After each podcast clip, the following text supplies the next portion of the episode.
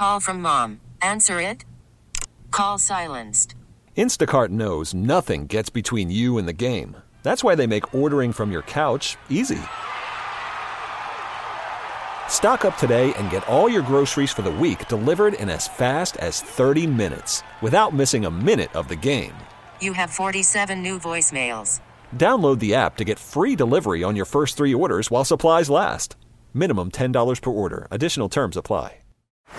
Baseball is in full swing. NBA playoffs are heating up, and your NFL team is gearing up for training camp. Listen to the latest on the teams you love here on the Odyssey app. The biggest sports radio stations in the country, providing unrivaled local coverage of their teams, all in one place. Exclusive interviews with players, coaches, and team executives, streaming live and always available on demand. Stay in the know with your favorite teams right here on the Odyssey app.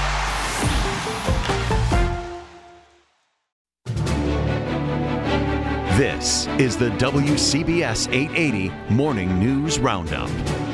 City workers get ready for a full COVID vaccine requirement. Mayor de Blasio to announce a vaccine mandate for all city workers, including police and firefighters.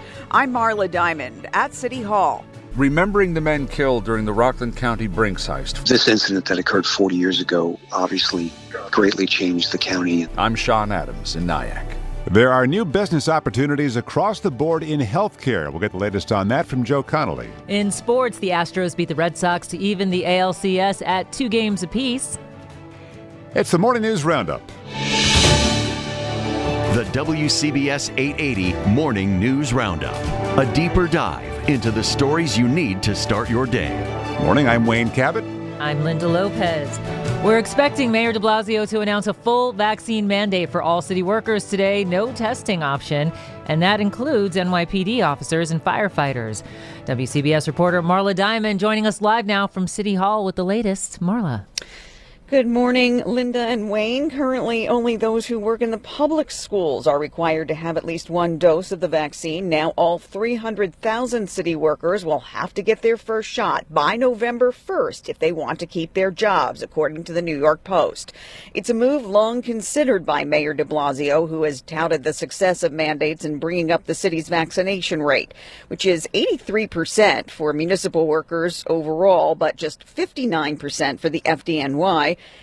and 69% for the NYPD. And concerns are being raised that a vaccine mandate may reduce the ranks of the city's first responders. Police Commissioner Dermot Shea, citing the virus's deadly toll on his department, has supported a vaccine mandate, but the head of the Police Benevolent Association, Pat Lynch, has said the vaccine is a medical decision that his members must make with their doctors. We're expecting to hear the details of the new mandate from the mayor this morning, who will make the announcement on the morning cable news programs and then again at his daily COVID briefing at 10. Linda and Wayne? Marla, thank you. A video that's gone viral shows an unmasked NYPD officer pushing a masked commuter out of a subway station. This happened at the 8th Street subway station yesterday morning. The masked commuter got off the W train and saw a couple of officers on the platform not wearing masks, a sight that he says is pretty common on his morning commute. He took out his cell phone, began recording, and asked the cops to follow the rules and wear the masks. He says eventually one of the officers grabbed him by the collar and forced him out of the station, saying that he was being disruptive. The NYPD says it is investigating internally. Well, the two men running to become New York City's next mayor face off in their first debate tonight. Democrat Democrat Eric Adams, the Brooklyn Borough president and former New York City police captain, goes up against Curtis Sliwa, the founder of the Guardian Angels and radio commentator. Democrats out- outnumber Republicans in the city seven to one. That gives Adams the huge advantage in the upcoming election. The debate airs tonight on Channel 4 at 7 p.m. A deli worker was killed last night after being stabbed during an argument with a customer. This was in East Harlem about 11:30 last night. Family members say the customer was asking for store credit and the worker refused. And the dispute continued then onto the deli sidewalk, which is when the suspect pulled out what police believe was a knife and stabbed the 34-year-old worker who was pronounced dead at New York Presbyterian. And police are still trying to find the suspect. Well, in Rockland today, they're marking 40 years since the fatal Brinks robbery in Nyack. Our Sean Adams spoke to a man who was a young police officer who responded to those murders. Good morning, Sean. The Rockland Brinks heist 40 years ago was not just a robbery. It was an act of domestic terrorism by anti-government militants who intended to kill police. The Black Liberation Army and the Weather Underground joined forces in this plot. BLA members with M16s murdered Brinks guard Peter Paige at the Nanuet Mall. They stole $1.6 million. Concealed in the back of a U-Haul truck, the getaway vehicle, they ambushed Nyack Sergeant Edward O'Grady and Officer Waverly Brown when they went to investigate near the thruway in Nyack. Rockland County Under Sheriff Robert Van Cura.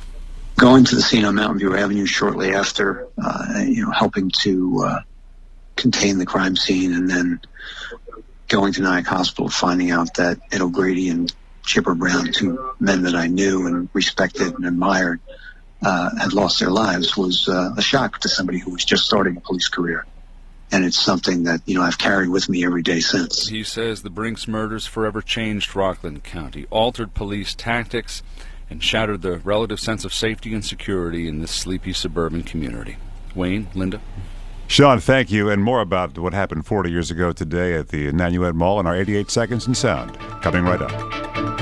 The WCBS 880 Morning News Roundup.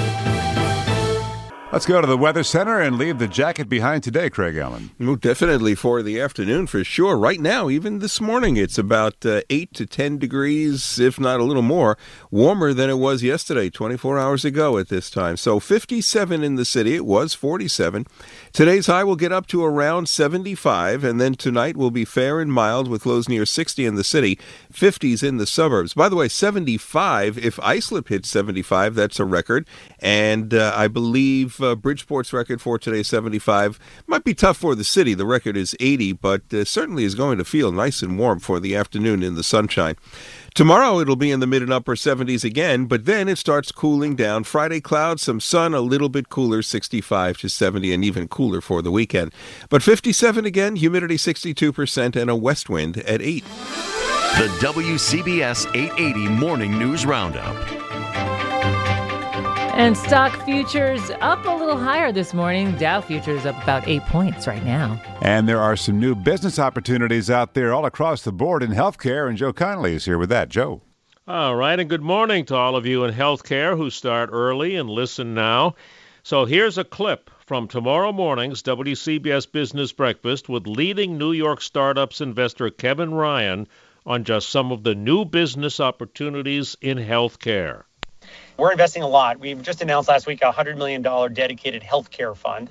I'm seeing huge opportunities in the healthcare space. It's an enormous part of our system, but as we all know, as consumers, can be very inefficient. So, whether or not you are paying for your surgery, someone's paying for that surgery, and it's extraordinarily expensive, takes a lot of time.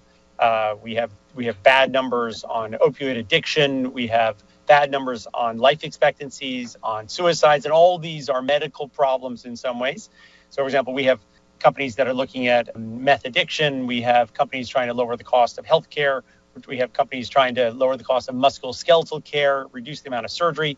Kevin Ryan of AlleyCorp is also an investor in Nomad Health of Manhattan, run by a doctor, which finds new jobs for medical professionals.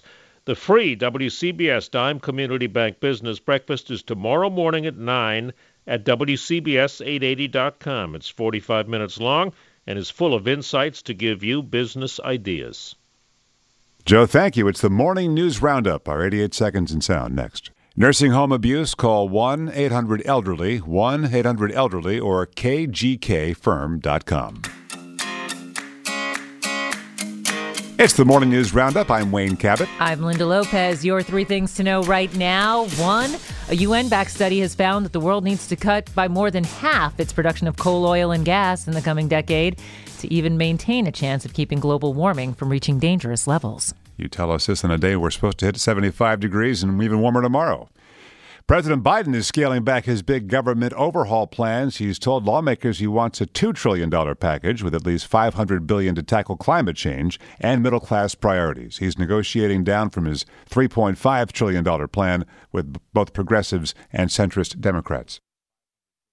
And three, it's time now for our 88 seconds in sound from 40 years ago today. A deadly crime that's still in the headlines. Clarkstown police. Yeah, I have a problem at Nanuet National in the mall. Our armored truck was shot at.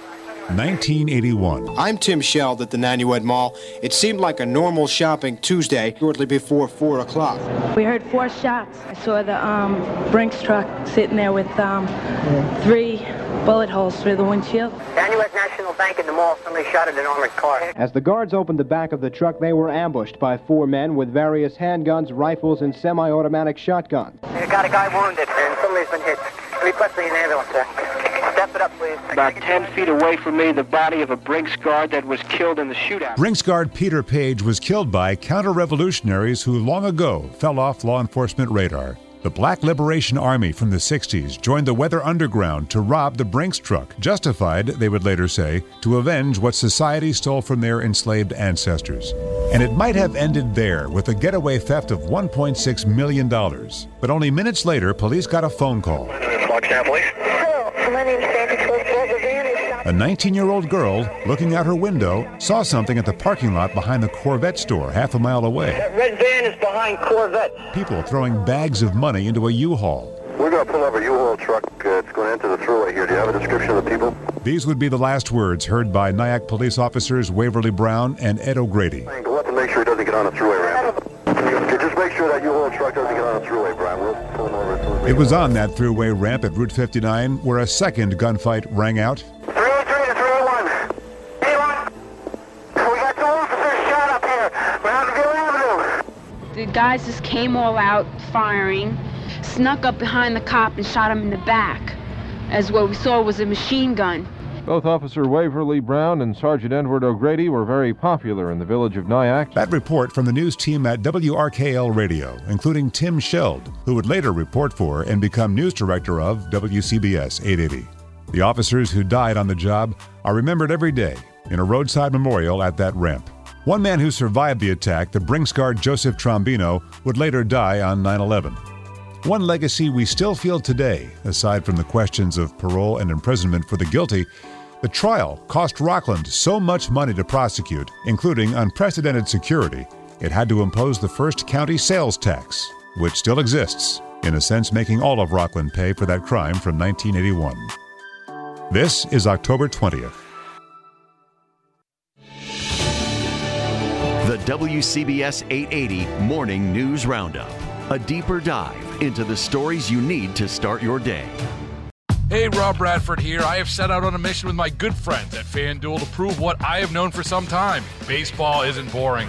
Now I have a daily podcast to prove it with some of the most notable people in the baseball world screaming baseball isn't boring from the mountaintops or at least agreeing to come on our show. Players, managers, GMs, and yes, even the commissioner of baseball, Rob Manfred. It has been a constant wave of baseball's most powerful voices. So join the revolution. Subscribe and soak in Baseball Isn't Boring. Listen on your Odyssey app or wherever you get your podcast. You'll be glad you did.